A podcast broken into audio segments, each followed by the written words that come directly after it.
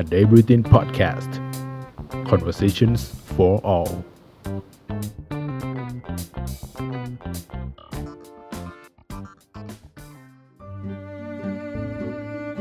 Life at Large เปลือยความคิดปล่อยชีวิตให้เสรี ส วัสดีค่ะ อิมพัชระสูงเด่นนะคะกองบรรณาธิการและผู้ดำเนินรายการพอดแคสต์ Life at Large ค่ะ รายการที่จะชวนสำรวจชีวิตในมิติต่างๆนะคะสำรวจเพื่อทำความเข้าใจ เพื่อปลดปล่อยชีวิตและสังคมไปพร้อมๆกันค่ะสำหรับ EP แรกของรายการ Life at Large นะคะ จริงๆ ต้องบอกว่าคิดนานมากว่าจะคุยเรื่องอะไรดีนะคะ เพราะว่าช่วงนี้ข่าวสารบ้านเมืองมันก็เยอะแยะมากมายเต็มไปหมดเลย แต่โดยส่วนตัวคิดว่าหลายคนอาจจะรู้สึกคล้าย ๆ กันว่ามันมีเรื่องหนึ่งที่เราอาจจะพูดกันน้อยไปในช่วงที่บ้านเมืองกำลังมีการเคลื่อนไหวกันมากในขณะนี้นะคะ ก็คือการกลับมาพูดถึงเรื่องความรู้สึกหรือว่าจิตใจของตัวเราเองเนี่ยแหละค่ะ เพราะว่า เรากำลังอยู่ในช่วงที่เราสนใจประเด็นปัญหาทางสังคมกันเยอะมากเนาะซึ่งจริง ๆ เรียกได้ว่าเป็นเรื่องดี แต่ในขณะเดียวกันมันก็มีความสำคัญเหมือนกันที่ในวันเวลาที่เรากำลังใส่ใจกับเรื่องภายนอกกันมากๆเนี่ยการกลับมาใส่ใจเรื่องภายในก็เป็นเรื่องที่อยากจะชวนคุยกันในวันนี้เหมือนกันค่ะ ฉะนั้นก็เลยชวน พี่หรือว่าอาจารย์ท่านหนึ่งนะคะ ที่ได้พูดเรื่องนี้มาสักพักนะคะ ก็เดี๋ยวขอแนะนำเป็นอาจารย์ ดรอดิศรจันทรสุข ผู้ช่วยอธิการบดีฝ่ายการนักศึกษา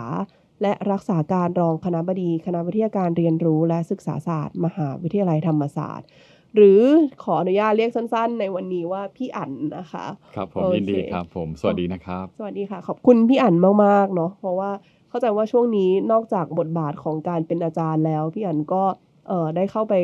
ช่วยดูแลนักศึกษาที่บางส่วนได้ถูกดำเนินคดี จากการเคลื่อนไหวครั้งนี้ด้วย ครับผมก็ช่วงนี้ก็จะเป็นช่วงที่เราก็พยายามเข้าไปทำความเข้าใจนะครับกับกับทางเจ้าหน้าที่ตำรวจนะครับ หรือว่าคนที่ทำงานที่ช่วยเหลือ นักศึกษานะครับ ก็อาจจะต้องมีไปช่วยที่สอนอบ้าง ไปอืมที่เรือนจำบ้างอะไรพวกค่ะเนี้ยนะครับ แต่ว่างานส่วนใหญ่จริงๆแล้วก็จะเป็นงานที่ช่วยดูแลความคิดความรู้สึกของตัวนักศึกษานะครับในช่วงเวลาที่เขาถูกเขาเรียกว่าเอ่อต้องเผชิญกับกับปัญหาต่างอืมๆอ่าในทางกฎหมายอะไรพวกนี้ค่ะนะครับอืมเมื่อกี้บอก พี่เอ่อพี่อันใช้คำว่าในการดูแลความรู้สึกจิตใจของนักศึกษาเนาะนี้อาจจะต้องเท้าความไปนิดนึงว่า จริง ๆ ที่ชวนพี่อันมาคุยในครั้งนี้ มันเป็นเพราะว่าตอนต้นปีอิมกับพี่อันได้เจอกันที่เชียงดาว ที่มะขามป้อม แล้ววันนั้นเนี่ยพี่อันก็ได้นำเสนอเรื่องหนึ่ง ซึ่งจริง ๆ ก็เป็นเรื่องที่ unlearn กับตัวเองมากเหมือนกัน ซึ่งก็คือเรื่อง self-care ของคนที่เป็น social activist ทั้งหลาย อยากให้พี่อันแบบเล่าเรื่องนี้นิดนึงค่ะว่าแบบความสนใจเป็นมาอย่างไง ครับผมจริง ๆ แล้วเอ่อผมเองเนี่ยมีมีอ่าประสบการณ์การทำงานนะครับอ่าเป็นนักศิลปะบำบัดมาก่อนนะครับทำงานกับอ่าผู้ป่วยเด็ก HIV นะครับแล้วก็ผู้ป่วยมะเร็งค่ะตอนนั้นก็ไปทำงานอยู่ที่แอฟริกาใต้นะครับ ก็ทำงานในโรงพยาบาล แล้วก็เราก็ค้นพบว่าเออคนทำงานเองเนี่ยที่เป็นพยาบาลเป็นหมอ หรือว่าเป็นเอ่อเขาเรียกว่า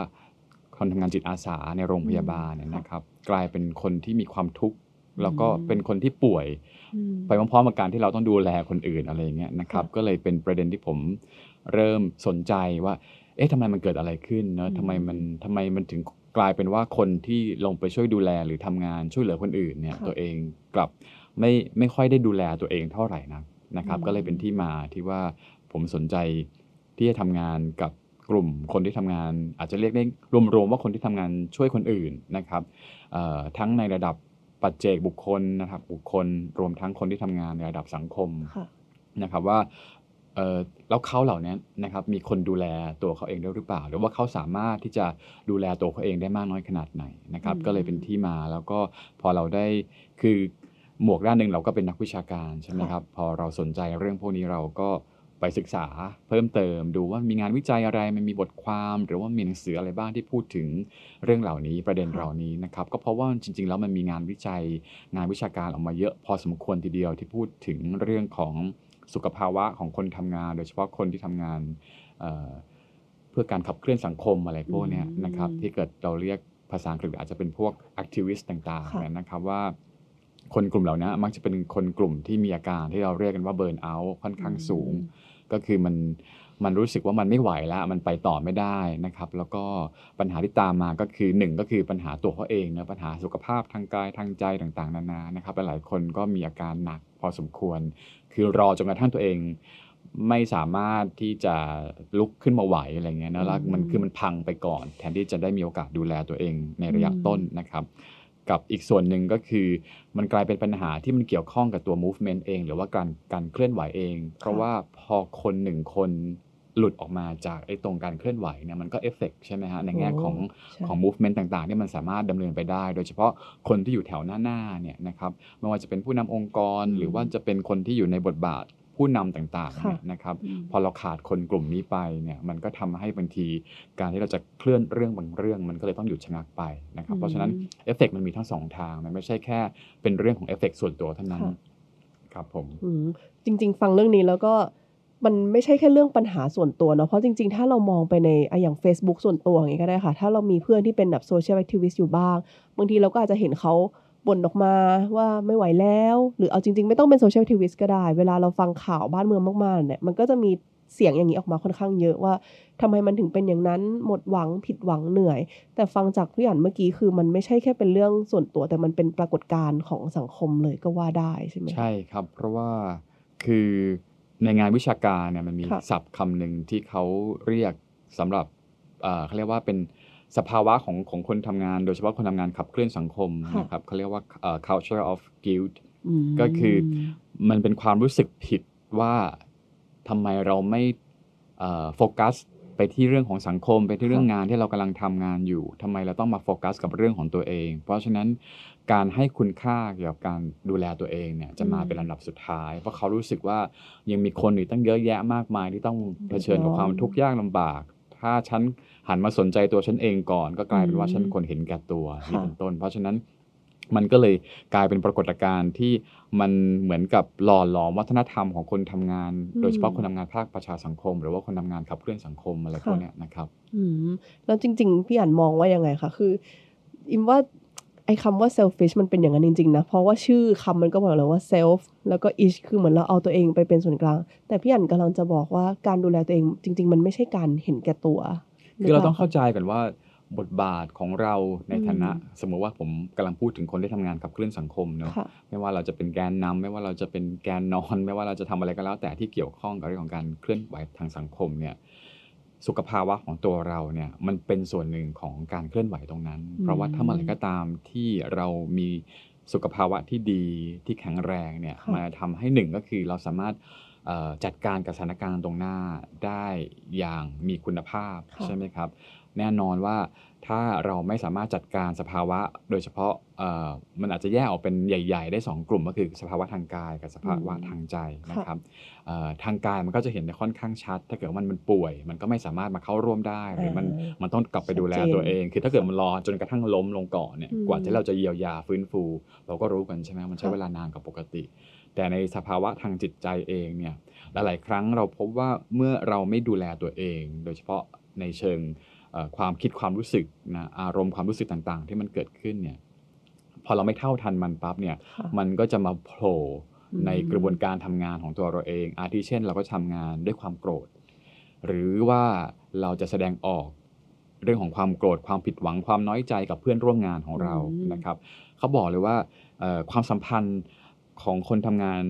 เอ่อขับเคลื่อนสังคมเนี่ย มันมีความเปราะบาง เพราะมันจะมีความรู้สึกไม่ได้ดั่งใจ แล้วมันจะเอาไอ้ความไม่ได้ดั่งใจเนี่ยไปลงกับเพื่อนร่วมงานโอ้มันก็เลยกลายเป็นปัญหาที่มันเขาเรียกว่าซ้อนทับกันไปอีกอะไรค่ะเงี้ยนะครับ เพราะฉะนั้นสิ่งหนึ่งก็คือเราถ้าเราไม่หันกลับมาดูแลตัวเองเนี่ยมันไม่ได้เป็นเรื่องของตัวเองอีกต่อไปแล้วนะครับ มันเป็นเรื่องที่มันเกี่ยวข้องกับคนอื่น ๆด้วยอืมกับครับเป้าหมายที่เรากำลังจะทำอยู่ใช่ด้วยใช่จริง ๆ แล้วครับซึ่งผมมันก็เป็นเป้าหมายที่ดูไม่ใช่ว่าทำสิ่งนี้แล้วจะเกิดผลได้ชัดเจนครับบางทีมันก็ดู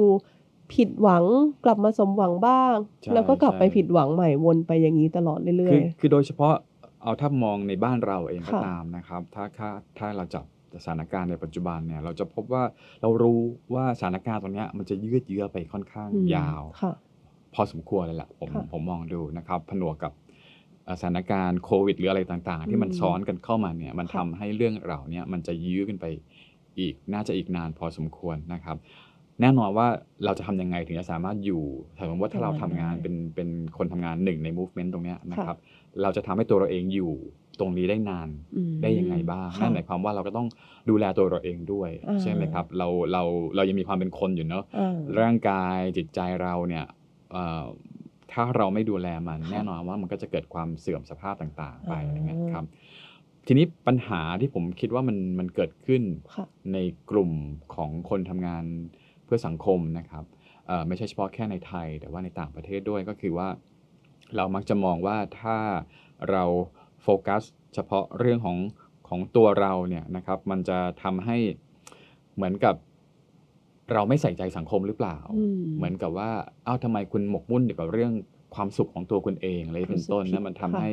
มันทำให้แล้วคนในสังคมบางทีก็ไม่เข้าใจด้วยเช่นกันนะค่ะถ้าสมมติว่าถ้าเกิดเราเราเห็นเพื่อนบางคนของเรา เอ้าอยู่ดีทำไมถึงไปพักร้อนทำไมถึงถึงถึงไปนั่งในร้านกาแฟจิบทำไมกาแฟถึงมีอะไรความเงี้ยสุขทำไมถึงดูได้มีความสุขอะไรเงี้ย เอ้าสังนี่คมแต่ลมีองปัญเธอหาอยู่เธอไม่จริงใช่ไหมเธอปลอมอ่าใช่ไหมอย่างนี้เป็นอืมต้นนะซึ่งอันเนี้ยก็เป็นความเข้าใจในแง่ที่ว่าเราพยายามจะบอกว่าถ้าคุณจะเป็นตัวจริง คุณต้องโฟกัสเฉพาะเรื่องงานเท่านั้นอะไรเงี้ยนะครับมันก็เป็นหลุมพรางค่ะของคนทำงานด้วยกันเอง ส่วนหนึ่งเหมือนกันอืมเพราะว่าเรามีภาพชุดความเชื่อว่า ถ้าคุณจะทำเรื่องนี้คุณต้องเสียสละทั้งหมดในชีวิตของคุณอะไรอย่างนี้เป็นต้นเนาะอืเพราะมันมีคนอื่นๆที่เขาเสียสละอยู่ไม่เห็นเหรออะไรเงี้ยอืมนะครับจริง ๆ มันก็ตรงกับคำว่าเบิร์นเอามากอะเนาะฟังในแง่นี้เหมือนแบบ เราใส่พลังงานที่เรามีไปจนหมดแต่สุดท้าย มันอาจจะค่อยๆ แบบเบิร์นเชื้อเพลิงหรือเชื้อเชื้อ drive อะไรบางอย่างของเราตั้งแต่แรกซึ่งเมื่อกี้พี่อั๋นพูดว่าเชื้อจุดตั้งต้นของมันหลายครั้งมันตั้งต้นด้วยความโกรธ ซึ่งคนทำงานสังคมหลายคนก็จะบอกว่า จริงความโกรธเป็นเรื่องสำคัญในการอืมที่เราจะต้องขับเคลื่อนอะไรบางอย่างใช่ครัถามว่าถ้าถ้าเราไม่ขับเคลื่อนด้วยความโกรธแล้วเราขับเคลื่อนด้วยพลังงานอะไรได้อะคะพี่อันอย่างเวลาผมทำงานสอนหนังสือกับนักศึกษาค่ะผมก็จะพยายามเอ่อคุยกับเขาโอเค แน่นอนว่าเราอาจจะไม่เท่ากันในเชิงของตัว movement เนอะเพราะว่าอืมงานที่นักศึกษาเขาอยากจะทำ เอ่อเป้าหมายที่เขาอยากจะเปลี่ยนแปลงสังคมในบางด้านมันอาจจะต่างกับเป้าหมายของการชุมนุมเพื่อเปลี่ยนแปลงค่ะในเชิงการเมืองอะไรอืมทำนองเนี้ยนะครับ แต่ว่าสิ่งที่เราพยายามคุยกันเสมอๆในในชั้นเรียนก็คือเอ่อเราเราอยากเราอยากเห็นอะไรเกิดขึ้นในบ้านเรา เอาเอาความฝัน เอาเป้าหมายตรงนั้นเป็นจุดตั้ง พยายามมองถึงความสำเร็จที่มันกำลังจะเกิดขึ้น ให้มันเหมือนกับเป็นดาวอืมนำทางเราไปค่ะนะครับ แล้วเมื่อไหร่ก็ตามที่เราชัดเจนกับเป้าหมายตรงนั้นเนี่ยมันจะทำให้ข้างในเรามันมีพลังมันปลุกพลัง เพราะว่าเราอยากจะเป็นคนที่เป็นส่วนหนึ่งที่พาสังคมไปสู่จุดๆนั้น เพราะฉะนั้นมันอืมไม่จำเป็นจะต้องเริ่มต้นจากความโกรธเสมอไปค่ะแต่ในที่นี้ก็ไม่ได้หมายความว่าการเริ่มต้นจากความโกรธมันเป็นเรื่องที่ไม่ดีเนาะค่ะเพราะว่าจริงๆความโกรธที่มันมาจากการที่เราเห็นความอายุติธรรมทางสังคม เห็นความไม่ชอบมาพากลต่างๆ เนี่ยมันก็เป็นจุดกระตุ้นที่ทำให้เรารู้สึกว่าเราทนไม่ไหวเราต้องลุกต้อขึ้งนมาทำทำอะอะไรไรบาบางงออย่างย่างใช่ครับ แต่ว่าจริง ๆ แล้วผมคิดว่าการเข้าสู่เอ่อการที่เราจะทำอะไรบางสิ่งบางอย่าง ที่มันมากไปกว่าการทำเพื่อตัวเราเองเนี่ยนะครับมันมันอาจจะมีหลายทางเข้ามาด้วยเช่นกันนะครับอืมตรงนั้นเราก็ต้องหรือแม้กระทั่งถ้าเกิดว่าเราเริ่มต้นที่ความโกรธค่ะนะครับ ไม่ได้หมายความว่ามันอย่างที่บอกก็คือ มันไม่ได้ผิด เพียงแต่ว่าเมื่อเราเริ่มต้นด้วยความโกรธแล้ว เราเห็นความโกรธในตัวเราว่ามันกำลังทำงานแบบไหนในร่างกายเราอยู่ ในจิตใจของเราอยู่นะครับ จัดการกับมันไปพร้อมๆกับการที่เรากำลังทำงานไปข้างหน้าด้วยเช่นกันค่ะเพราะถ้าเราไม่ไม่ไม่กลับเข้ามาเห็นความโกรธค่ะว่ามันกำลังทำงานกับเราอยู่อืมมันทำให้เราบางทีเขาเรียกว่าฟาดฟันคนอื่นยังไงบ้างอะไรเงี้ยนะอืมันก็จะทำให้บางทีเราเสียพลังงานไปกับค่ะตรงนั้นเยอะ เพราะว่าเวลาที่เราเวลาที่มันเกิดความโกรธขึ้นค่ะเนี่ย ร่างกายใช้พลังงานเยอะจริเนาะงในแง่ของการที่มันจะต้องจัดการกับอะไรบางอย่าง ทั้งไม่ว่าจะเป็นการพยายามจะกดข่มเอาไว้จริงหรือว่าระเบิดมันปล่ออยอออกกมามาก็เหนื่อยใช่ก็เหนื่อยเช่นกันอะไรเงี้ยเพราะฉะนั้นถ้าเราสามารถเข้าไปเห็นตรงนั้นได้ก่อน แล้วพยายามรู้ว่าตัวเองต้องการอะไรจากความโกรธตรงนั้น ความโกรธมันมาจากตรงไหน มองตัวเองให้เห็นก่อนว่า อ๋อ ที่มาที่ไปก็คือฉันอยากเห็นสังคมมันเป็นแบบไหนอืม นะครับแล้วโฟกัสไปที่เป้าหมายที่เราอยากจะเห็นค่ะก่อน หลังจากนั้นก็ค่อยๆทำงานกับมันไปอืมนะครับงั้นแอบถามในเคสของพี่อั๋นอย่างเงี้ยที่พี่อั๋นต้องไปดูแลนักศึกษาด้วย มันมีบางครั้งที่เรารู้สึกโกรธกับมันไหมคะแล้วพี่อั๋นจัดการกับตัวเองยังไง เมื่อมันเกิดเมื่อมันเกิดขึ้นมา คืออาจจะเป็นเพราะว่าหนึ่งก็คือผมผมเหมือนกับถูกเตรียมตัวมาเนอะเพราะว่าเราเรียนจิตวิทยาเราไปทำงานกับกับ กลุ่มประชากรอย่างตอนสมัยที่ทำอยู่ที่แอฟริกาใต้อะครับค่ะเราก็ทำงานกับกลุ่มประชากรที่เป็นกลุ่มที่เรียกว่าชายขอบของชายขอบเลยก็ว่าอืมได้อะไรเงี้ยเนาะคือเป็นผู้ป่วยมะเร็งและเอดส์ที่เอ่อเขาเรียกว่าเป็นคนจนที่อยู่ระดับล่างที่สุดของสังคมอะไรเงี้ยเพราะฉะนั้นเราก็เห็นอาการสภาวะของตัวเราเองแล้วล่ะว่าเออเราโกรธกับความอายุที่ธรรมของสังคมยังไงบ้าง แต่ว่าเราก็รู้ว่าช่วงนั้นเนี่ยช่วงแรก ๆ ที่ผมไปที่แอฟริกาใต้เนี่ยเอ่อ ผมเกือบจะถึงอาการที่เรียกว่าอาการซึมเศร้าเนอะเพราะว่ามันอืมไอ้ความโกรธที่มันไม่ได้ไม่ได้ถูกระบายออกเยอะๆเนี่ยมันอืมมันเปลี่ยนพลังงานกลายเป็นความเศร้าภายในตัวเราเองนะครับโอ้ก็ตอนนั้นก็รู้สึกว่าเกือบจะเอาตัวไม่รอด เพราะว่าเรารู้สึกว่ามันหดหู่มากมันเพราะว่าเด็กที่เราทำงานด้วยก็เสียชีวิตเกับทุกวัน การที่เราเห็นคนตาย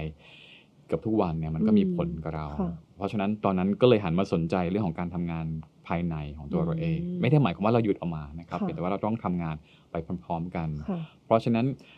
บทเรียนตรงนั้นนะที่เราได้จากจากในอดีต และประสบการณ์อื่นๆที่ผ่านมา มันก็ทำให้เราเห็นแล้วว่าเออเราไม่ควรจะกระโจนลงไปสู่ไอ้สภาวะของความโกรธให้มันให้มันขับเคลื่อนเรา ไม่ได้หมายความว่ามันไม่มีเนาะก็ยังมีอยู่นะไอ้อืมความโกรธเวลาเวลาเราไปเจอกับตำรวจบางคนที่มีท่าทีอะไรบางอย่าง เจอกับนักศึกษาเพื่อนนักศึกษาบางคนที่ที่เขาก็ไม่ไม่ไว้วางใจเราเนาะอืมเหมือนกับเราอยู่ฝั่งไหนกันแน่อะไรอย่างนี้ค่ะเป็นต้นนะครับ เราเราบางทีเราก็รู้สึกน้อยใจรู้สึกโกรธอะไรบางอย่างขึ้นเช่นกัน แต่ว่าเราก็อาจจะเหมือนกับถูกฝึกมาแล้วทำให้เราเห็นเร็วไอ้อาการตรงนี้ภายในตัวเรานะครับอืมแล้วก็สามารถวางมันลงได้เร็วค่ะกว่าอืมสมัยก่อนค่ะนะครับ ทีนี้ถามว่าทำไมเราถึงต้องวางมันเพราะว่าเวลาที่เราทำงานโดยเฉพาะ ในช่วงที่ผ่านมาผมทำงานกับคนหลายกลุ่มนะครับ ทั้งกลุ่มตำรวจเอง กลุ่มทนาย กลุ่มนักศึกษาแกนนำต่าง ๆ นานาเนี่ยค่ะถ้าเราจะเป็นเขาเรียกว่าสื่อกลางให้กับเขาอะอ่าเราก็ต้องพยายามคงความเขาเรียกว่าความเป็นกลาง เป็นกลางที่นี่ไม่ได้หมายความไม่เข้าฝักใดฝักหนึ่งค่ะเราก็รู้ว่าจุดยืนทางการเมืองหลักการของเราเราคืคือออะอะไรไรใช่ไหมครับเพียงแต่ว่าเมื่อเราไปคุยกับเขาเนี่ยสิ่งที่เราพยายามแสดงออกให้เขาได้เข้าใจก็คือ เรา อยากจะสื่อสารกับเขา เราอยากอืมให้เขาได้รับฟังค่ะความรู้สึกความคิดของคนอีกฝั่งหนึ่งและเราเองอืมก็พยายามจะเข้าไปทำความเข้าใจกับความคิดความรู้สึกของตัวเขาเองด้วย เพราะฉะนั้นพอโฟกัสมันอยู่ที่เป้าหมายตรงเนี้ยมันก็ทำให้ไอ้สภาวะความโกรธต่างๆ คือเราไม่เห็นตัวอะไรละตอนนั้นเราเหมือนเป็นอากาศธาตุไปเรียบร้อยไปแล้ว คล้ายๆกับที่ว่าเรา เราแค่มาเซิร์ฟเขาเราแค่มารับใช้ไอ้ไอ้ไอ้ไอ้สิ่งที่มันอยู่ตรงกลาง ให้มันเกิดขึ้นให้ได้ ให้การสื่อสารมันเป็นไปได้อะไรเงี้ยนะครับอืมเพราะฉะนั้นพอพอตัวเรามันไม่ได้ออกไปรับว่านี่คุณกำลังด่าฉันนะคุณไม่รู้เหรือว่าฉันเป็นใครอะไรอย่างเงี้ยเนาะอืมหรือว่ามันไม่มีความแบบน้อยใจว่าไม่เห็นคุณค่าที่ฉันกำลังทำเหรออะไรเงี้ยเราโฟกัสแค่ว่าทำยังไงถึงจะให้มัน สำเร็จเท่านั้นเอง เพราะฉะนั้นพอมันไม่ได้ลงไปยุ่งวุ่นวายกับความรู้สึกว่านี่คือตัวฉันชั้นชั้นชั้นเออเราก็เลยวางได้เร็วอะไรเงี้ยครับโอ้จริง ๆ เมื่อกี้จับ keyword ได้บางอย่างคือ เห็นก่อนแล้วก็วางมัน แล้วเหมือนพอมันวางแล้วเราก็ก็จึงกึ่งไม่เอาตัวเองเข้าไปเป็นแบบผู้เล่นหลักของอันนี้ถูกไหมใช่คะครับเหมือนเป็นแบบพื้นที่ใดพื้นที่หนึ่ง ซึ่งเข้าเข้าใจว่ามันจริงมีบทสัมภาษณ์หนึ่งที่เพิ่งสัมภาษณ์พี่อันไป แล้วพูดถึงเรื่องเอมพัตตีค่อนข้างเยอะ ในแง่นี้มันมีเซนส์ของการแบบเอมพัตไตตัวเองด้วยไหมคะในกระใช่บวนครักาบรนี้ก็เราเออเราต้องเห็นก่อนว่า เออ วันนี้เราก็เหนื่อยเหมือนกันนะอืมวันนี้เวลาไปเจอบางสิ่งบางอย่าง ที่เรารู้สึกว่าโอ้โหน่าจะต้อง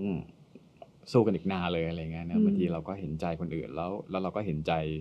เอ่อคนที่กำลังทำงานอยู่ในหลาย ๆ ส่วนด้วยเช่นกันอะไรเงี้ยนะครับ แต่ว่าสุดท้ายแล้วเราก็ต้องเห็นเห็นอกเห็นใจตัวเราเองด้วยบางที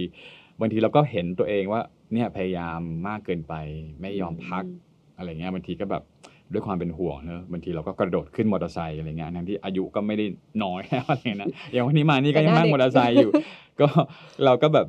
เออบางทีเราก็ต้องดูแลตัวเองนะถ้าเกิดเราเป็นอะไรขึ้นมาอะไรเงี้ยเราก็จะมีคนที่เป็นห่วงเราอยู่พ่อแม่อืมเราก็ยังค่ะยังเป็นห่วงเราอยู่อะไรเงี้ยนะครับบางทีเราก็ต้องต้องเข้าใจ แต่ว่าก็ต้องเข้าใจคือเข้าไปทำความเข้าใจตัวเราเองว่าอ๋อ เราเรากังวลอืมเราค่ะรู้สึกว่าเราต้องช่วยเขาให้ได้มากที่สุดอะไรอย่างนี้เป็นอืมต้นนะไอ้ไอ้สภาวะตรงเนี้ยถ้าเราไม่เข้าไปดูแล มันก็มีเอฟเฟกต์กับเราด้วยเช่นกัน เพราะฉะนั้นเราก็ต้องฝึกนะครับมันทุกอย่างผมว่ามันเป็นเรื่องของการฝึกการจะเอมพัตตีให้เอมพัตตีกับตัวเราเองเนี่ยค่ะเราก็ต้องฝึกด้วยเช่นกัน เพราะว่าอืมจริงๆอย่างอย่างที่เคยพูดเอาไว้ก็คือ ความสามารถในการที่เราจะให้เอมพัตตีกับใครเนี่ยจริงๆมันเป็นเรื่องธรรมชาติ เพราะไม่อย่างนั้นเนี่ย เราดูละครเราดูหนังเนี่ยเราไม่สามารถจะเข้าไปอินอินกับตัวละครได้ เพราะว่าเราเรามนุษย์ทุกคนเนี่ยมีความสามารถในการจะเข้าไปเชื่เชื่ออมมโยโยงงความคิดความรู้สึกของคนอื่นอืมเพียงแต่ว่าที่ผ่านมาเนี่ยเรามักจะใช้เอมพัตตีตรงเนี้ยกับคนที่เรารู้สึกว่าเราอยู่ฝั่งเดียวกับเขา หรือเขาอยู่ฝั่งเดียวกับเราอืมคนที่เรารู้สึกว่าโอเคที่จะรับได้ค่ะแต่พอไปถึงจุดจุดหนึ่งอย่างเช่นเอ่อเวลาที่เราอยู่ใน movement หรือว่าทำงานที่มันต้องทำงานกับขั้วคู่ขัดแย้งเนี่ยเอ่อ คนที่อยู่อีกฝั่งหนึ่งกับอุดมการณ์ของเราตรงเนี้ยมันต้องอาศัยทักษะและความสามารถในการที่เราจะฝึกในเรื่องของการให้ empathy นะครับแล้วก็สุดท้ายแล้วกลับมาที่ตัวเราเองเนี่ยก็กลายเป็นคนที่เรามักจะเป็นคนสุดท้ายที่เราให้ empathy กับตัวเราเอง เพราะว่าเรารู้สึกว่าก็นี่ก็เป็นตัวเราเราก็อืมเรามันก็ไม่ต้องทำอะไรกับมันมาก แต่เราลืมไปว่าจริงๆแล้วความคิดความรู้สึกของเราเนี่ยมันมีความซับซ้อนค่ะมันมีกระบวนการการทำงานภายในที่บางทีถ้าเรา ไม่เข้ามาสังเกตเนี่ยแล้วมันทำงานไปโดยเขาเรียกว่าระบบอัตโนมัติ หรือว่าออโต้พ l o t เนี่ยค่ะมันทำให้เราเลือกที่จะพูดคิดหรือว่าตัดสินใจในบางเรื่องของชีวิตของเราไปโดยอัตโนมัติทำให้บางทีเราขาดโอกาส ในการที่เราจะหยุดก่อนว่าเฮ้ยตอนนี้เรากำลังกำลังจะตัดสินใจเรื่องนี้อ่าด้วยความรู้สึกแบบนี้นะค่ะด้วยความคาดหวังแบบนี้ ด้วยความต้องการแบบนี้ เรามีช้อยส์อื่นได้ไหมอะไรอย่างนี้เป็นต้นนะแต่ว่าที่ผ่านมาคนส่วนใหญ่จะจะตัดสิน สิ่งต่างๆ ไปด้วยความรวดเร็วนะเป็นเป็นมันเป็นระบบอัตโนมัติไปเรียบร้อยแล้วอะไรเงี้ยครับเพราะฉะนั้นจริงๆการให้ empathy ส่วนหนึ่งมันก็เป็นการให้เพื่อที่เราจะทำให้ไอ้ความเป็นอัตโนมัติในตัวเราอะมันลดช้าลงอืมครับให้ความเป็นอัตโนมัติของเราลดช้าลงใช่คือเหมือนแบบอยู่กับเรื่องนั้นก่อนอยู่กับสิ่งตรงหน้าก่อน เห็นว่าเห็นว่าสภาวะภายในของเรามันกำลังทำงานยังไงอ่าบางคนเนี่ย อาจจะเข้าทางความรู้สึกได้โดยเร็วนะค่ะคือกลับเข้ามารู้ความรู้สึกได้เลย บางคนเนี่ยมันรู้ความรู้สึกได้ได้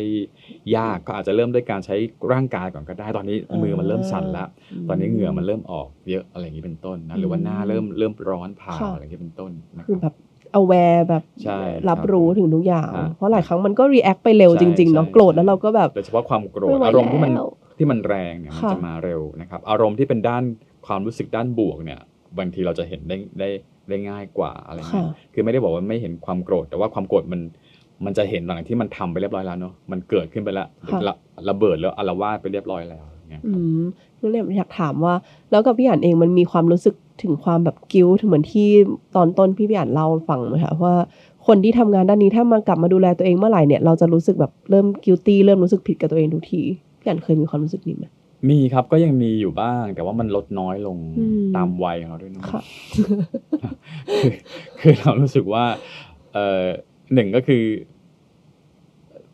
เรารู้สึกว่า เนื่องจากเรารู้ว่าอันเนี้ยมันยากอย่างอย่างสมมุติว่าผมทำงานบางเรื่องอย่างค่ะงานเกี่ยวข้องกับ movement หรือว่างานบางอย่าง ที่เรารู้ว่ามันต้องอาศัยเวลานานพอสมควร เรารู้แล้วว่าถ้าเรายังดันทุรังที่จะทำ โดยที่ไม่พักอะไรเลยเนี่ยโอ้โหร่างกายเราไปก่อนแน่นอน แล้วอืมแล้วโดยเฉพาะเวลาที่เราอย่างเช่น ถ้าเราใจเรามันไม่ไม่เคลียร์เนี่ยนะครับเราเห็นชัดเลยว่ามันเอฟเฟกกับงานที่เราทำความคิดอืมการวางแผน การที่เราจะไปสื่อสารคนอื่นเนี่ยค่ะมันก็จะลดคุณภาพลง เพราะฉะนั้นอ่าอันเนี้ยเราบอกเรารู้ว่าเราไม่ได้ทำเพื่อตัวเราเองอย่างเดียว แต่ว่า สภาวะความพร้อมของตัวเราเองเนี่ยมันส่งผลต่องานด้วยเช่นกัน เพราะฉะนั้นอืมพอเรามีชุดคำอธิบายแบบนี้ ซึ่งจริงๆมันก็เป็นคำอธิบายอะเนาะมันก็ช่วยให้เรารู้สึกลดความรู้สึกผิดได้อืมพอสมควรนะครับ แล้วก็เรารู้ว่าส่วนหนึ่งที่เป็นหน้าที่ของเราก็คือการที่เราต้องพัก เรามองว่ามันเป็นหน้าที่โอ้เพราะว่าเพื่อทำให้เรามีความพร้อมอืมที่จะทำงานต่อไปอืมครับเป็นหน้าที่ใช่เพราะว่ามันคือการเตรียมตัวเอง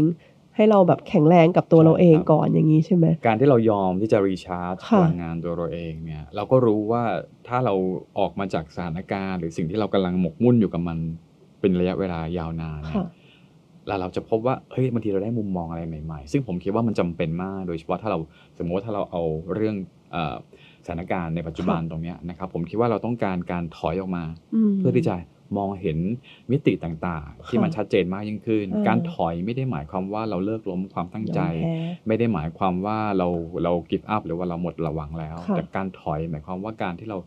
ถอยออกมาเพื่อที่จะเห็นภาพกว้าง เพื่อที่จะเห็นสภาวะอะไรบางอย่าง ที่บางทีเวลาที่เราอยู่ตรงหน้างานเรามองไม่เห็นค่ะนะครับอืมพิมได้ข่าวว่าพี่อันเพิ่งไปเยี่ยมแกนนำบางคนมาด้วยอะไรอย่างงี้พี่อันได้คุยอะไรกับเขาในเรื่องนี้บ้างไหมคะในการกลับมาดูแลตัวเองก็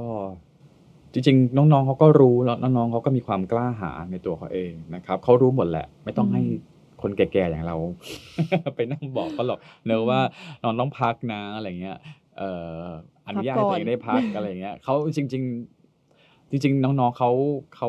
เขารู้หมดแหละค่ะนะครับ เพียงแต่ว่าเราก็ไปเตือนอืมไปย้ำเตือนเขาอีกรอบหนึ่งมากค่ะกว่าว่าเออ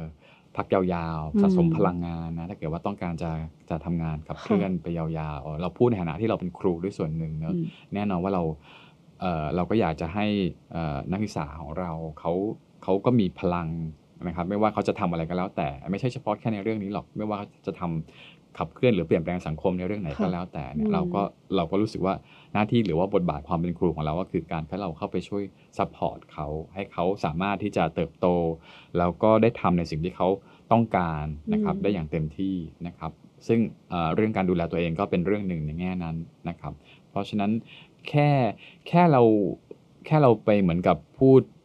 เอ่อเป็น reminder ให้กับเขานะได้บอกกับเขาอีกอีกสักครั้งหนึ่งมันก็เหมือนกับเป็นการช่วยย้ำให้กับเขาได้ได้เห็นว่าอ๋อเออ มันโอเคนะ มีผู้ใหญ่เออสักหนึ่งคนที่รู้สึกว่าการพักของเขามันเป็นเรื่องที่โอโอเคเคอะไรอย่างเงี้ยคโอ้รับจริง ๆคำว่ามันโอเคนะ ดูเป็นคำที่เราก็บอกกับตัวเองได้เรื่อยๆเนาะถ้าเมื่อไหร่ที่เราให้เราแบบหมดแรงไม่ไหวแล้วเหนื่อยมากๆ จริง ๆ แค่บอกว่า เออมันโอเคนะอืมมันโอเคนะที่จะเหนื่อยใช่มันโอเคนะที่จะหมดแรงบ้างครับแล้วก็มันโอเคนะที่จะพัก มันโอเคนะที่วันนี้ยังไม่สำเร็จอืเนาะมมันโอเคนะที่วันนี้เราทะเลาะกับเพื่อน ร่วมอุดมการณ์ของเรา เพราะว่ามันไม่ได้เป็นเป็นเป็นจุดสุดท้ายอะไรเงี้ยเพราะฉะนั้นอืมสิ่งต่างๆที่มันเกิดขึ้นได้เนี่ยผมคิดว่าถ้าเราเห็นว่ามันเป็นส่วนหนึ่งเป็นความธรรมดาค่ะนะครับเป็นเป็นธรรมชาติของความเป็นคนเราเนี่ยแหละนะเราก็จะผมเชื่อว่าเราจะวางได้ได้เร็วขึ้นนะครับอืมมันอันนี้มันคนละเรื่องเนอะบางคนชอบเอามาปนกันนั่นคือค่ะ มันไม่ใช่เรื่องการวางอุดมการณ์อุดมการณ์ก็ยังอยู่อืมเรารู้ว่าเรากำลังทำเรื่องอะไรอยู่ ตอนนั้นก็โฟกัสไปค่ะแต่ว่าในอืมขณะเดียวกัน มันมีมิติของความเป็นมนุษย์อยู่ตรงนี้ด้วยที่เราต้องเข้าใจมันเช่นกันครับอืมชอบคำนี้มาก จริงงั้นแอบถามพี่อันเออตอนนั้นแอบไปเห็น Facebook อยู่ครั้งหนึ่งพี่อันบอกว่าเบื่อสื่อที่มาสัมภาษณ์เรื่องเอมพัตตีเรื่องงานอะไรพวกนี้ละ อยากให้สัมภาษณ์เรื่องการแต่งตัวอะไรพวกนี้ว่ะ